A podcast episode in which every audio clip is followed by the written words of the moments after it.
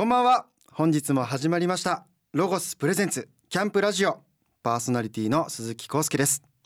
早速ですが番組にメールをいただきました、えーラジオネーム寝れない時は修道府さんから。2年数ヶ月前から鈴木康介くんのファンです。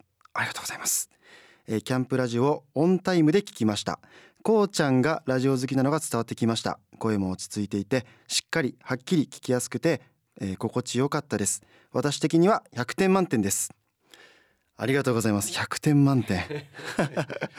嬉しいねこんなこと言われたら。嬉しいですね、うん。そして、えーもう一通、えーラジオネームゆうなさんから、えー鈴木康介くんの声癒されました。改善点なし。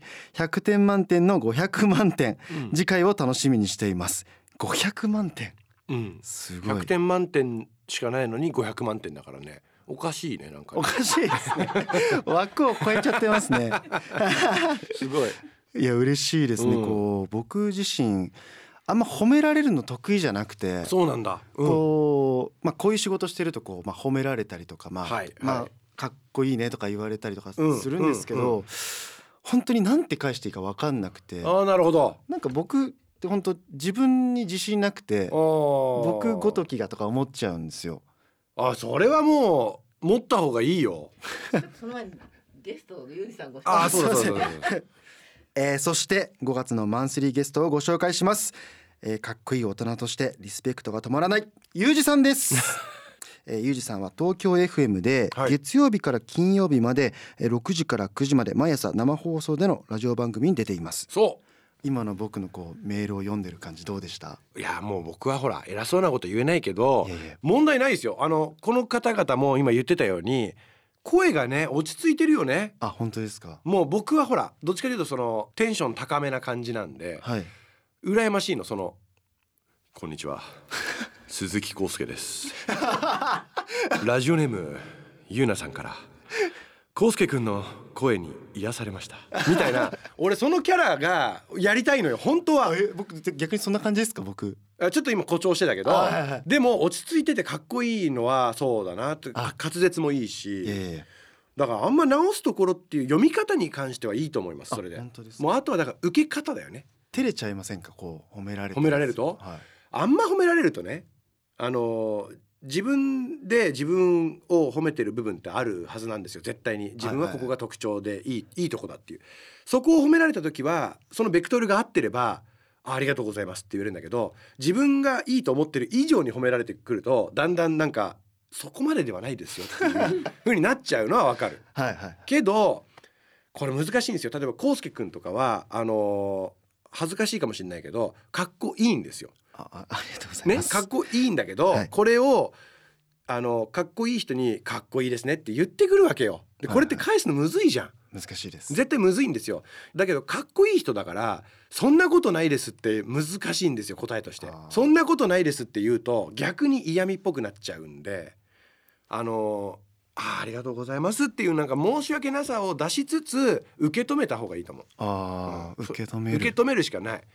じゃあ練習してもいいですか？あいいよ。はい。あれ？鈴木康介さんですか？もしかして。あそうです。うわやっぱりすっごいかっこいい。かっこいいっすね。あーありがとうございます。めっちゃモテるでしょ モテるでしょあーありがとうございます。いや絶対モテるよ。こんな顔に生まれたかったな。この顔だったら俺もうほんと何してたかわかんないっすよありがとうございます。まあもうちょっとだけもうそうねありがとうございますは連発しない方がいいかも。俺もごめん何回も言うシチュエーションじゃなかったから。あ本当ですか？そうね。いやでもよか変えった方がいいんです。うん。何箇所か良かった。ありがとうございますって言って多分話を続けなきゃいけないね。今キャッチしてるだけなんで、はいはいはい。ありがとうございますでキャッチしたら今度その嫌じゃんその話題続けられると、嫌ですね苦手じゃん変えてやっていいんですか変えちゃった方がいいあうんじゃあ今度コウスケさんがうん。ユージさんに。OK やってみる、うん、ー僕あのユージさん初めましてなんですけおど初めまして。今まで会った人の中でうん。一番トーク面白くてうん。めちゃくちゃ面白いです。いやいや本当に？はい。一番ってことはないでしょ。一番です。いやありがとうございます。嬉しいそう言ってもらえるの。本当に本当に面白くて。いやもうなんか本当え例えばどの辺が？えもう本当全部オチがあるじゃないですあか全部オチがある。はい。あ全部あだとしたらそれ無意識だわ。あ本当ですか？俺もだから今ラジオやってて、はい。月曜日から金曜日毎日やってて多分はい。そこでじゃあ鍛えられてんだな、無意識ですもん。え全部面白い？全部面白いです。他には？他 え聞きたがりじゃないですか。っていうテクニックもあるよ。ああのーかっこいいですねって言われたら乗っかっちゃう。そうそうそう。そしたら面白い人だっていうのもプラスされるから。いいじゃんそっちでだから、すごかったです、うん、まともにキャッチしちゃうと「そんなことないですよ」しか出てこなくなっちゃうから「、はい。やありがとうございます」って言って一回キャッチするんだけどまだ続けてくる場合はもう次ないじゃん。そしたらもうそんな言われちゃうと嬉しくなっちゃいますね。他にもありますってなんかうんどんどんこう掘り下げていくと欲しがりだねみたいになるから。欲しがり。でも素敵だなと思いました。そのうん。返答の仕方でこう なんだろう。いや誰も傷つけないっていうかそ誰もこうん。う悪くそっちに持ってった方がいいと思う、うん、そうそうそうそう。本当ありがとうございます。勉強になってるかな？いや勉強になってます。あ本当ですか？はい、えー今回もですねたっぷりお話をお伺いしたいと思います。はいよろしくお願いします。はいそれではあの一曲流したいなと思ってるんですけれども、うんうん。今週も僕がはい。こうユージさんを思って一曲選ばせていただきました、はい。えー湘南の風さんでうん。いつか。ロガスプレゼンツ Camp Radio お送りしているのは湘南の風さんでいつかですなんでこの曲になったんでしょうか？前回は尾崎豊さんだったんですけど、はいはい。もう一人男だなって思うのが湘南の風さんなんですよ。あーわかるかも。海とか似合いそうだなと思って。湘南の風ってなんかやっぱそういうかっこよさありますよね。ありますあります。あの湘南の風さんのあのレッドライスさんって方がいて、はいはいはい。実はあのレッドライスさんってゴルフ大好きで。あへえゴルフ僕も大好きで。はい結構ご一緒してるんですよよく。あそうなんですそう。ねレッドさんはしょっちゅうゴルフではご一緒してて。だからやっぱねかっこいいんですよ。かっこいい。あの湘南の風の歌もいい曲いっぱいあってカラオケでも青春時代たくさん歌ってきたんで、えー、感慨深いですよ。なんかだからすごいね選曲が。あそうですか、うん、僕のことをまだこう今ね初めて会ってますから、はい。知らない時に選んでくれた選曲とは思えないぐらいさすがですね。ありがとうございます。よかったです。はい湘南の風さんでいつかでした、えー今回のゲストゆうじさんに僕が憧れるポイントに車があるんですが先週お話を伺ったあの DIY と同じくらいこう YouTube では車の企画が人気なんですよね、はいはいそうですね。車結構好きでよくやってますよ。あそうなんですね、はいはいはい。結構あのレアな車を乗ってるっていう。そうですね。はいあの レアなんですよこれ結構。車僕大好きで、はい。本当にあの頻繁に買い替えるんですあよ。はいはいはいであの車好きっていろんな形があると思ってて、はい一台の車を死ぬまで持ってるのも素敵だと思うんですよ。これも車好きとしてはかっこいいと思う。はいはいけど車が好きすぎるがゆえにあれも乗りたいこれも乗りたいっていう車好きもいていいと思うんですよ。で僕はそっちなんですよどっちかというと。はいはいはいで今持ってんのがそのベンツのゲレンデっていう車であの車高が高い。車高高い四角いやつで。でこのゲレンデっていう車は結構街中でも最近よく見かける人気の車なんですね。あはい。なんだけどあの AMG っていう、はい。すごいマニアックな話になっちゃうな。いやいやいやうーんとまあ簡単に言うとだから限定車なんですよね。限りがある。限りがある。世界で、えー僕が乗ってるやつは808台しかなくて。えで日本には200台だけ入ってきたんですよ。へえこれこれちょっといやらしい話なんですけど、うんうんうん。おいくらぐらいです？いやらしい話だ いねや。気になる。一番多分リスナーの方も多分聞きたい。発表してるしネットにもう出てるんでこの,、はい。この車はもうだって価格発表されてますから、、はい。やらしくなっちゃうよね。いい？言っても、うーんとだからえーっと3,000万ぐらいかな。ええうん。三千万？えでもそれもしかしたらこう、うん。売ったらもっと高いみたいな感じなんですか？僕は3,000万で買って、はい。えっと売ったら多分もうちょっと高いかもしれない。今打今ったら。今売ったら3,500万ぐらいになるかもしれないけど時計みたいですね。あ時計も最近そうだよね。はい。あ詳しいね。時計し知ってんの？してあ僕だからすごく素敵なロレックス。気づいた？これね。気づいちゃった、はい。これね別にすごい高いってわけじゃないんだけど、はい。これはあの僕の生まれ年のサブマリーナであ1987年生まれのものでで僕アメリカで生まれてるんで、はい。1987年アメリカで保証書があるんですけど、はい。製造日が書かれて1987年9月うんと8日って書いてあるんですよ。僕9月9日生まれなんですよ。1日違いなんだけど僕よりだから1日先輩。すごい。でアメリカなんですよ保証書が。だからもうね探して探してやっと出会ったんであの本当にロレックスの中では本当にもう全然大したことないんだけどあと古いしね。これが欲しかったんですよ。ヴィンテージの。えー僕も時計最近最近なんですよ、だから一人でこう中野に行ったりとかするんですけど、うん。なんかおすすめあるんですか？こうやっぱりき、うん。なんか生まれ年を買うのがいいんですか？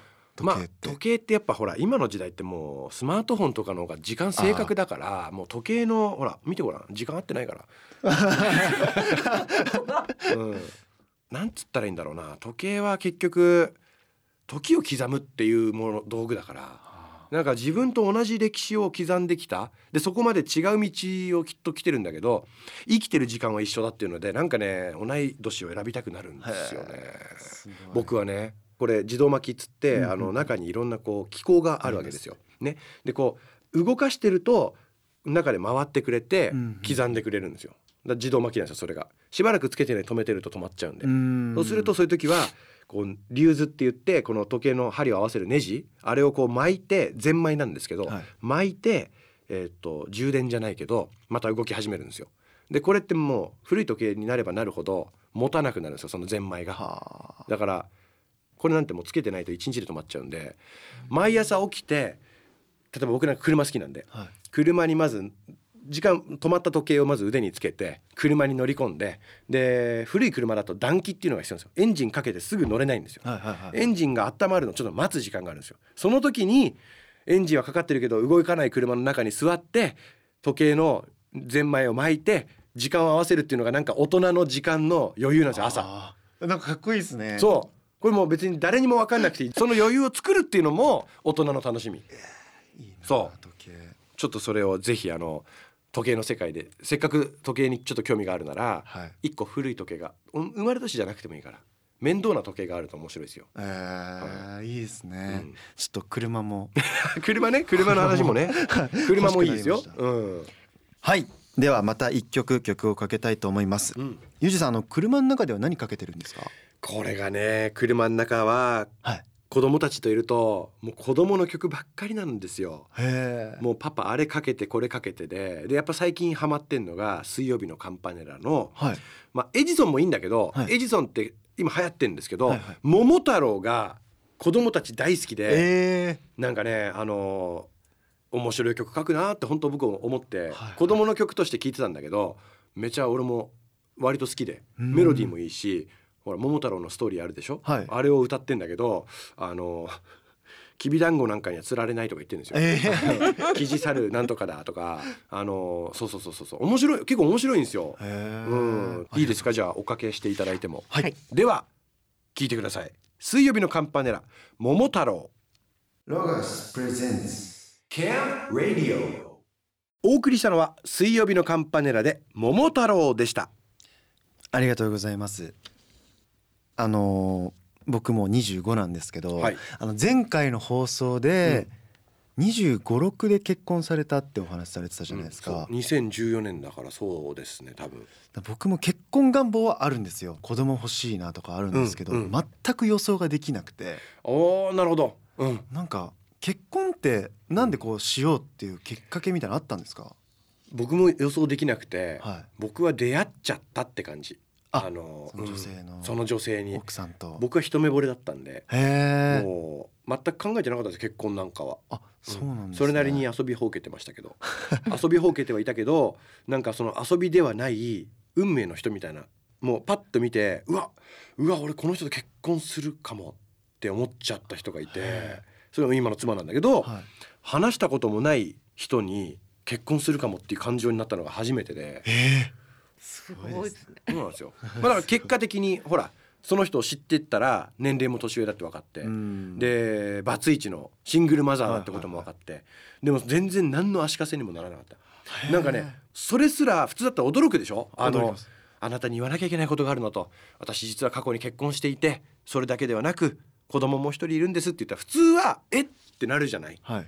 それすらなんか怖い話なんだけどなんかそんな気がしてましたみたいな、あのなんかうん。その子も受け入れるお僕が父親になるんだっていうのが全然あありですっていう。なんかうん。全然 OK です。大丈夫です。もうそんな彼も出会った時は6歳で今はもう19歳ですよ。長男とやりたいことありますか？長男とやりたいことは今ね教習所通ってるんでドライブかな。素敵ですね。ほら俺が今までずっと彼の送り迎えをしてきたんで、はいはいはい。車の中では一緒に過ごしてきたんだけど僕が運転だったんで初めて彼の運転でちょっと出かけるっていうのは怖いけどやってみたいかなあいいですね。素敵ですね。あとマニュアル。マニあ免許持ってる？も持ってますあ持ってる持ってますマニュアル？オートマ？どっちも持ってますどっちも持ってます。どっちもっていうのはもうマニュアル持ってるってことだよね。マニュアル持ってます。マニュアルマニュアルあればどっちもできるから。あそうです。じゃあどっちえっとマニュアルです。マニュアル免許持ってんだ。持ってます持あ珍しいね。最近少ないって聞くよ。もうなんかオートマだって。嫌だったんですよマニュアルうん本当は。親親がうん。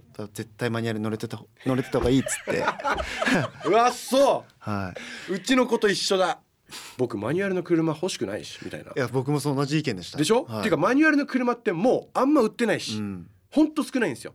ところが私が持ってる マニュアルの車が実家にあるわけですよ彼の。だからまあそれもあるし、まあ、持っといた方がいいよっていうことで今マニュアルの免許取ってるんであちょっと僕のマニュアルの車を運転させてみたい。ーいやーいや怖いっすよねマニュアル。左ハンドルだから。うわーもっと俺も怖いぶっちゃけ。いやそうですよね。うん、ぶつけられたらどうしようみたいな。俺多分本当泣いちゃうと思う。本当にちょっと一回端寄せて止めてっつって。降りて多分膝抱えて泣くと思う。しくしく、修理とかもやっぱあるんですか？部品とかは、うん、部品はあるけどいい車なんで。ああまあそうですめちゃめちゃいい車なんで気に入ってるし。でもね乗せてみたいんだよね。隣に座ってみたいんですよ。あのちょっと擦るぐらいだったらもううんいい。もうその代償は俺が払う。へえ責任は俺が取るから。僕もペーパーなんですけど乗ってみたいですね。マニュアル持ってるもんね。持ってるんで。ペーパードライバーのマニュアル後輩。一年半ぶりぐらいですね多分。マニュアル乗るのはどれぐらいぶり？マニュアルは多分教習所以来。教習所以来ですねやばいじゃんそれ。ダメだよそれは。エンストしまくりエンストしまエンストぐらいで済めばいいけど。バンっつって。バーンだったらいいけど。あ本当、はい。まあいつかじゃあやろうよ。はい乗せてください、うん。いつか乗って。ずーっと一足で走るかもしれない。あやめてやめてもう。エンジンがもう焼き付いちゃうから。やめてほしいそれは。うん。俺ギア変えてって言うから。いや変えられない。足。はい三足変えれないっす変えてよそこは。もうずっと一足ってオートマじゃんそれ あいいね。でも意外とだから見えてきたよ。康介君の一面が。車マニュアルの免許持ってるの意外だったし、はい。ほら時計の話もあったでしょ、はい。あれも意外だったもん。あ本当ですか、うん、あ趣味出てくるよ絶対。あ確かに。知らないだけで。この先うん。車とか時計とかポテンシャルは持ってるじゃん趣味の。ありがとうございます。あいいじゃん。筋トレも好きだし筋ねトレもはい。うん。え意外と共通点あるよ。あ本当ですね。見えてきたよ。ありがとうございます。ねえ。じゃあその中にマニュアルの車でジム行こうよ。ジムはいいですね。僕も買いたいですね車。おいやいいじゃん。いいじゃん。は車買いなよ。いもうちょっと稼いだら。ねえ。はい。なんか憧れの車とかあったりするの？いや僕車全然わかんなくて。うん聞いたことがある名前とかでもいいよ。テスラ。あテスラね？はテスラも持ってましたよ僕。いえ？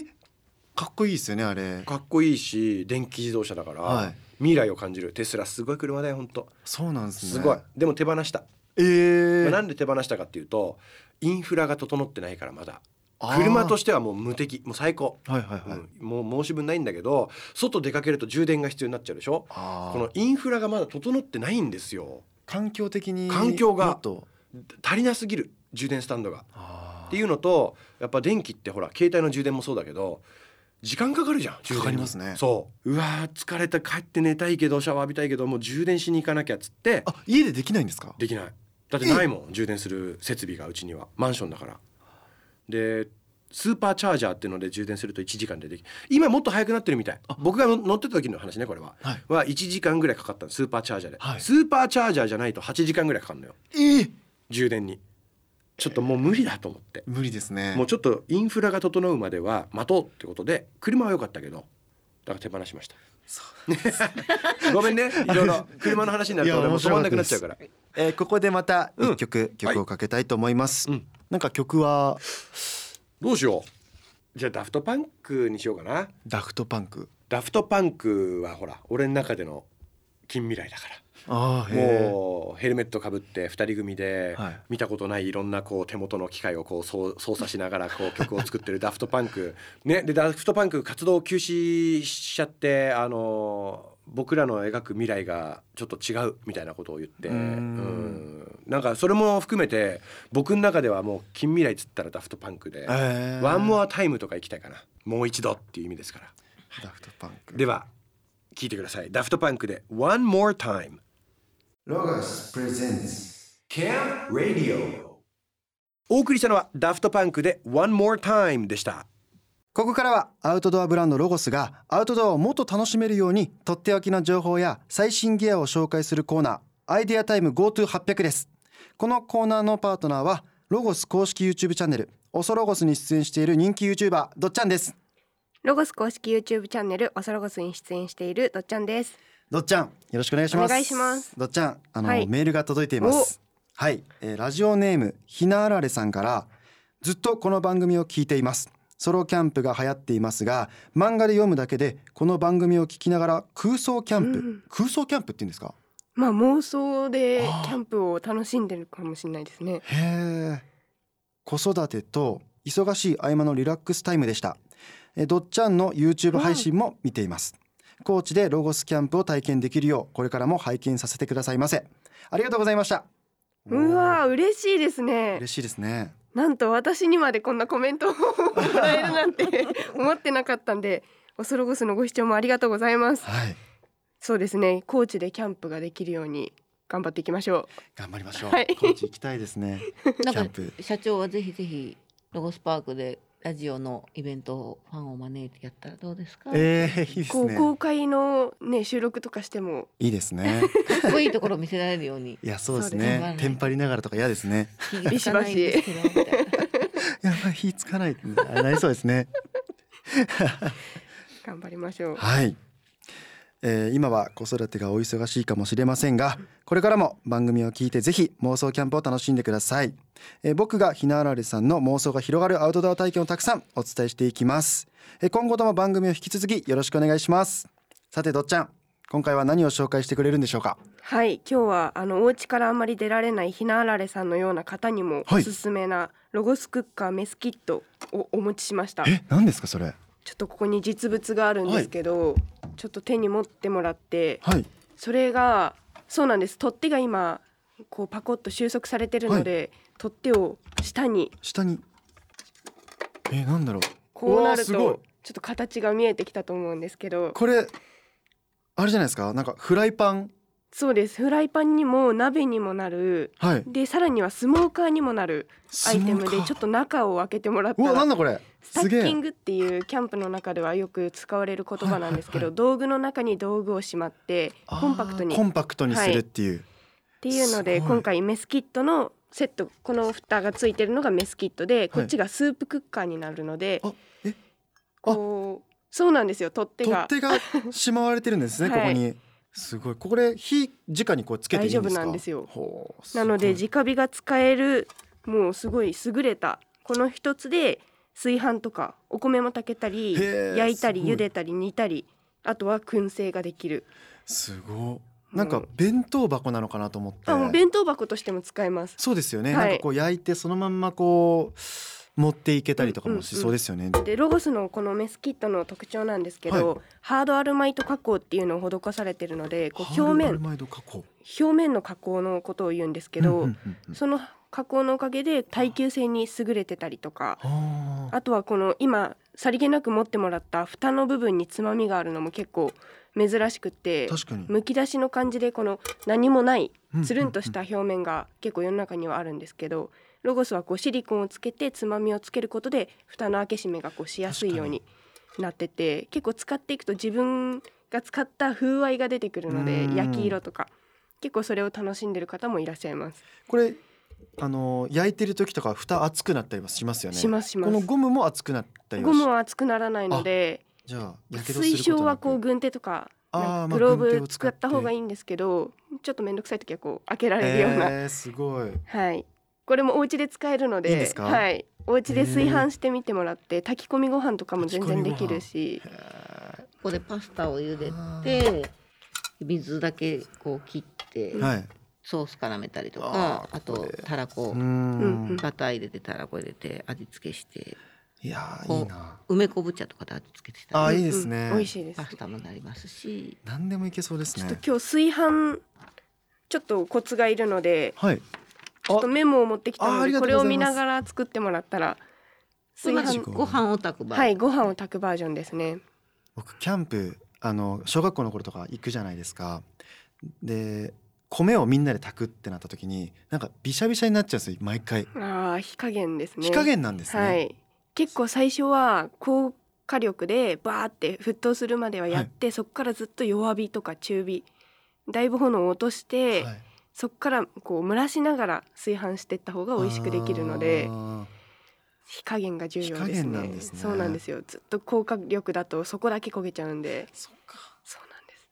えー見た目なんですけれどもロゴスのクッカーメスキットセットは約31.5センチ ×11.5 センチの四角いサイズで約5.5センチとちょっと深みのある大きめのお弁当箱にえー蓋と取っ手がついているものとその中にすっぽりと入る直径約10センチの丸型のスープカップのセットです。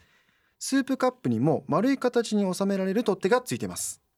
で今お渡ししたのが黒いメスキットなんですけど、はい。この黒の他にもベージュイエローレッドグリーンのカラーバリエーションがへあって、結構カラフルなの珍しいんですけどこう家族多いと誰がどれとかなるんでこう一人ずつマイカラーメスキットみたいな感じで使ってる方もいます。なんかいいですねこうレッドとかうんうん。イエローとかなんかキャンプっぽくて、はい、でも僕ブラックやっぱ好きですねあこうよかったです。ななんだろうかっこいいですね。ちょっとじゃあこれをマイメスキットとしてはい。育ててってください。やった。こうなんか剥がれてってもそれが味になったりとかそうするでねなんんですすよ。なので全然焦げついてもそんなにこうゴシゴシするよりもそれを味だと思ってはい。使ってってもらったらいいと思います。育てます。はい、お願いします。あ。りがとうございますえ今日紹介したロゴスクッカーメスキットセットは全国のロゴスショップまたロゴス公式オンライン店で購入いただけます。気になる方は番組ホームページでもチェックしてみてください。僕も今日から早速メスキットを使って調理をしてみたいと思います。うまく作れたら写真を番組公式ホームページにアップするかもしれません。ホームページのアドレスはキャンプラジオ .jp です。ここで一曲曲を紹介します。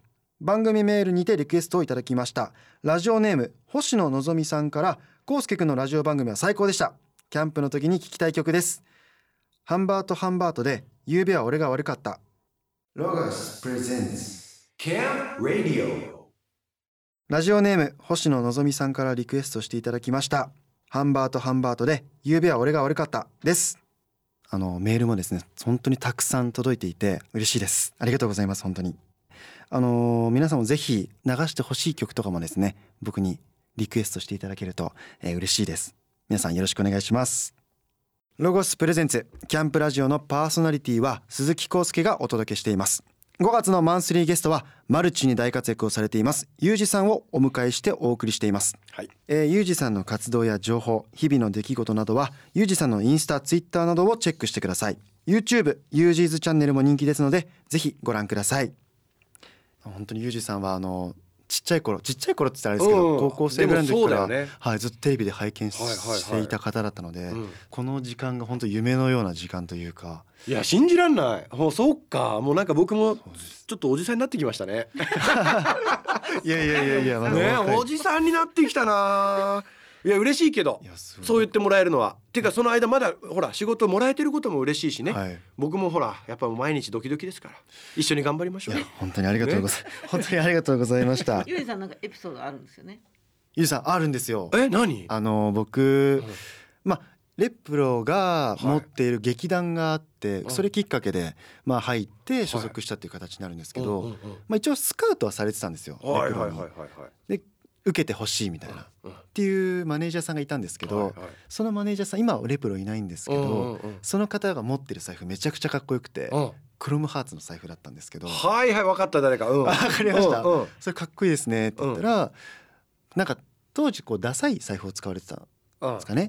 それでユージさんがそれを見てうん「お前そんなん使ってたらダメだよ」っつって。うんうん「これ使え」っつってうん。クロムハーツの財布をうん。プレゼントされたっていう。あーしたしたしたしたした。うわー知ってんだそれ。それを僕あの事務所入る前に聞いてはい。その時にユージさんマジで本当にかっこいい方だなって感動して。うわー嬉しい。そういうのほらメディアに全然出てこないからそういう話 嬉しいのよこういう話してくれると。意外と僕ねあの面倒見たくなっちゃうタイプで。あでそのマネージャーほら一時期担当してくれて僕を、あはい。で今僕財布持たなくなっちゃってあもう本当にカードだけなんですよ。あであとははいはい。ほらスマホで決済とかになっちゃったから財布持たなくなっちゃったんだけど結構お財布は毎回いい財布を買うようにしてたんですけどあはい。ただやっぱり一緒にいる人がほらねうまくいってほしいってことで、うん。ちょっとそういうのプレゼントいつもしてたんで。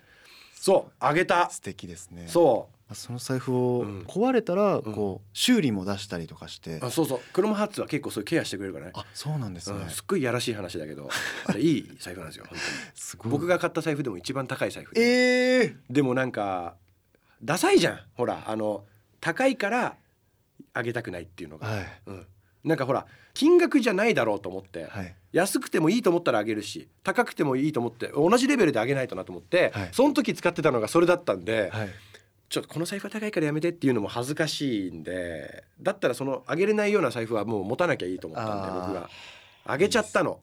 あげた。ね。結局その後ほらまた自分の財布買いに行ってるから。あげちゃうよ、うん。僕も先輩からなんかもらったことないんでちょっとお。欲しいですねなんか。いやあげたいけどミニ待ってちょっと時計したこれはね出会うのに時間かいやいやいやこれ金額じゃなくて、はい。あのあげちゃってもいいんだけどいやいやいやいやそれは金額じゃなくてもらえないです。出会えないのよ。俺の 俺の生まれ年だからねしかも。ね。あなんかじゃああげるよなんか、えーいいんですかうん、次会った時ねなんかうん。これどう思います？これ何？これ。これ iPhone ケースなんですけど。いやこのシール。シールいっぱい入ってるん。シールのケースとかこれ100均でだ100均のケースしか使ったことなくてケースいいの持っててもいいかもね。本当ですか？もう今スマホがほら昔で言うとこの財布みたいな位置づけになってきてやっぱいい財布持とうみたいな気持ちが今いいスマホケースとかでもはい人の目にも触れるしね。はい。あちょっとじゃあなんか見とくわ。ありがとうございます。なんかあげる。ありがとうございます。やった。何でもあげちゃう人だから僕いや嬉しいです。うん。験担ぎになりますからね。はい。ユージさんのいいゲーム。あでほらいらなくなったら無理して使わなくていいからそしたら誰かにあげて。いやいや。ね。あのバトンをつないでくれれば。また可愛い後輩ができたら。あそうそうそうそうあげて。うん。そうそうそうそれでいい。えー本日は、えーありがとうございました。こちらこそ。本当にありがとうございます。それでは本日はこの辺で。さようならさあこの後はロゴスからのお知らせです。今月の特集企画はロゴスアイテムの柄に注目した企画です。2023年限定のナリスムシやストライプ。